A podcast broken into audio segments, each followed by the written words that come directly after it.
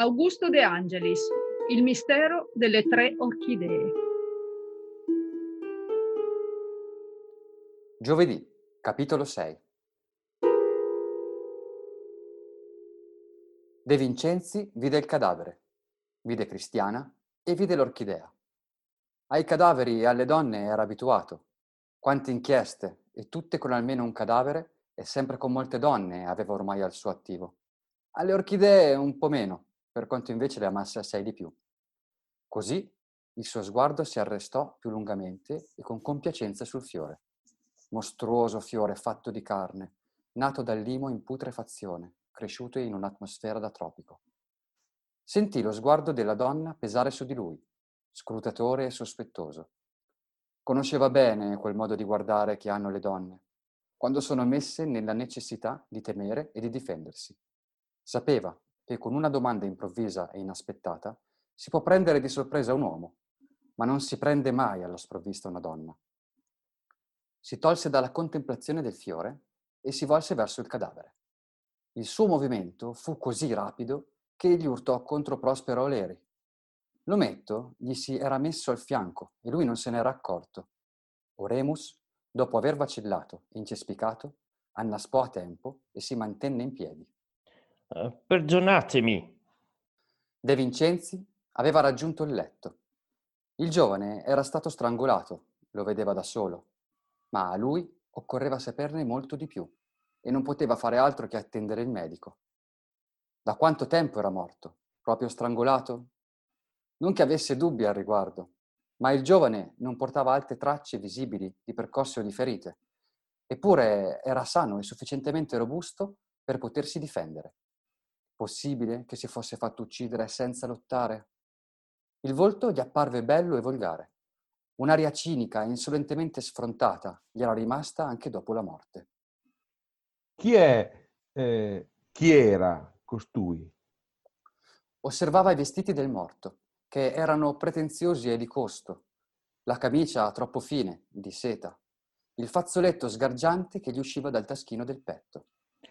Valerio Ciardini, Oh no, era Valerio soltanto. Basta dire Valerio. La voce di Cristiana aveva risonato musicale, piena di ondulazioni cantanti, eppure vibrante di ansia contenuta. De Vincenzi si allontanò dal letto, si accostò alla donna seduta.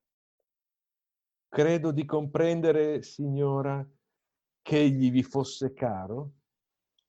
Cristiana non poté sollevare le sopracciglia dallo stupore perché esse erano già due archi neri a mezza fronte, ma aprì smisuratamente gli occhi. Caro, ma no, Valerio non era nulla per me, non era nulla per nessuno. Valerio era adesso il mio segretario particolare dopo essere stato il mio cameriere, il mio fattorino. Esso mi apparteneva, apparteneva alla casa O'Brien. Capisco. Vi apparteneva come un oggetto, come un piccolo e grazioso animale domestico. Siete commissario di polizia voi? Come fate a sapere che mi apparteneva proprio a quel modo? Ho creduto che voi voleste farmelo capire, ma perché lo hanno ucciso e perché proprio sul vostro letto? Non è la vostra camera questa? La mia camera, commissario, e quello è il mio letto. Perché lo abbiano ucciso non so, a meno che non l'abbiano fatto proprio per farmelo trovare sul mio letto. Poteva interpretare quella risposta come una confessione o come una denunzia. Troppo presto. Non doveva precipitare le conclusioni. Se c'era un caso in cui egli non doveva precipitare, era quello. De Vincenzi sentiva l'insidia e il pericolo come il rabdomante sente l'acqua. E insidia e pericolo aveva sentito appena entrato in quella stanza, con l'aggravante di un'atmosfera infida, percorsa da brividi gelidi. Fece mostra di non dar peso alle parole udite. Volete dirmi come si sono svolti i fatti? E si volse in giro, quasi la domanda non fosse stata rivolta a Cristiana. Si avvide allora che nella stanza c'era un'altra donna. Marta, infatti, si teneva appoggiata alla parete, presso l'armadio, e lo ascoltava e lo guardava avidamente, quasi volesse comprendere il meccanismo delle sue azioni e delle sue parole. Questa qui era una ignota per lui. Prospero Valeri, mentre lo accompagnava in ascensore, gli aveva soltanto parlato di Cristiano O'Brien e del morto. I fatti. Ma non ci sono fatti, commissario. O perlomeno ce n'è uno solo. Sono salita nella mia camera, ho veduto il cadavere e, credo di essere svenuta. Non mi era mai accaduto, commissario. Vi prego di credere che non mi era mai accaduto. Lo credo, signora. Da quanto tempo mancavate dalla vostra camera? Ma da molto tempo, da questa mattina. La mia vita si svolge tutta in basso, al primo piano, nel mio studio e nei saloni. Non vengo qui su durante il giorno che per cambiarmi di abito e la notte per dormire. A che ora ci siete venuta oggi? Oh, so bene.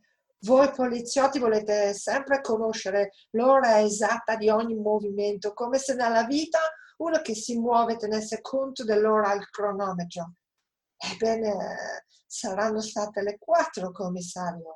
Eh, vi dico le quattro perché alle tre e mezzo è cominciata la sfilata dei modelli e io vi assistevo. E ci siete venuta per cambiarvi di abito? Non ebbe esitazioni, mentì di colpo. Precisamente, ero stanca di vedermi con questo abito rosso. Giù nei saloni ci sono molti specchi. E in questo piano abitate voi sola? E Madama Firmino. Madama? Firmino è la mia direttrice artistica, una francese di Antibes. Si trovava con voi nelle sale? Oh no, era proprio quello il luogo dove non si trovava. Madama Firmino era salita nella sua camera alle tre. Lei non assiste mai alle nostre sfilate. Dice che è uno spettacolo nauseante per chi ha creato i modelli. Poco dopo, le quattro, ce la siamo veduta capitare in basso. Era in costume da bagno, coperta appena da una vestaglia. Attese che De Vincenzi l'interrompesse, ma lui si contentò di assentire con il capo, come se la cosa gli fosse apparsa naturale. Allora Marta spiegò. Madama Firmino fa la cura di sole artificiale, la cura dei raggi ultravioletti. Ah, interessante. Vi sembra? Ebbene, dalla sua camera aveva udito un tonfo. Era corsa qui e aveva trovato la signora Cristiana O'Brien svenuta in terra e... e... Capisco. Sì, i fatti potevano essersi svolti a quel modo. Perlomeno era questa l'apparenza dei fatti, quell'apparenza che l'assassino aveva voluto creare, ma a ben considerarla, essa non faceva che allontanarlo dall'assassino. E Valerio? Valerio che cosa? Dove avrebbe dovuto trovarsi a quell'ora? Ma dove voleva? Valerio non aveva un orario, non aveva neppure il suo posto preciso. La sua camera dove dormiva è al secondo piano, dopo i laboratori. Lui poteva entrare e uscire quando gli piaceva. Io ne avevo bisogno assai di rado e in ogni modo non ne avrei certo avuto bisogno oggi che è giornata di esposizione. E nessuno di voi l'ha veduto oggi? È venuto da me alle 11, mi ha chiesto gli ordini. Non ne avevo e se n'è andato. Da allora non l'ho più veduto. De Vincenzi si volse a Marta. Voi siete? La direttrice.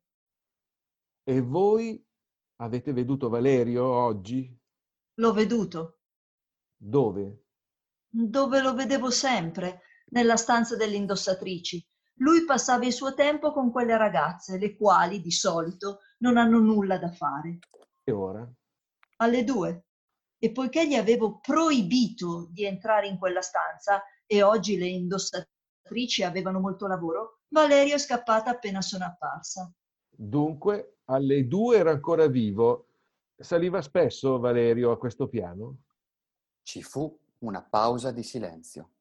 Per la prima volta De Vincenzi sentì che la sua domanda aveva incontrato una certa resistenza. Fino allora i suoi colpi avevano tagliato il vuoto. Vi ho detto che aveva la libertà di andare dove voleva. Ma quale ragione poteva avere per venire qui?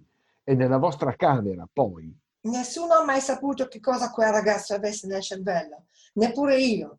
La sua coscienza era piena di deviazioni. E alla fine, chi vi dice, commissario, che egli sia stato ucciso in questa camera? Naturalmente. Amate le orchidee, signora O'Brien? Le detesto. Anche quel fiore è stato portato nella mia camera senza che io lo sapessi, come il cadavere.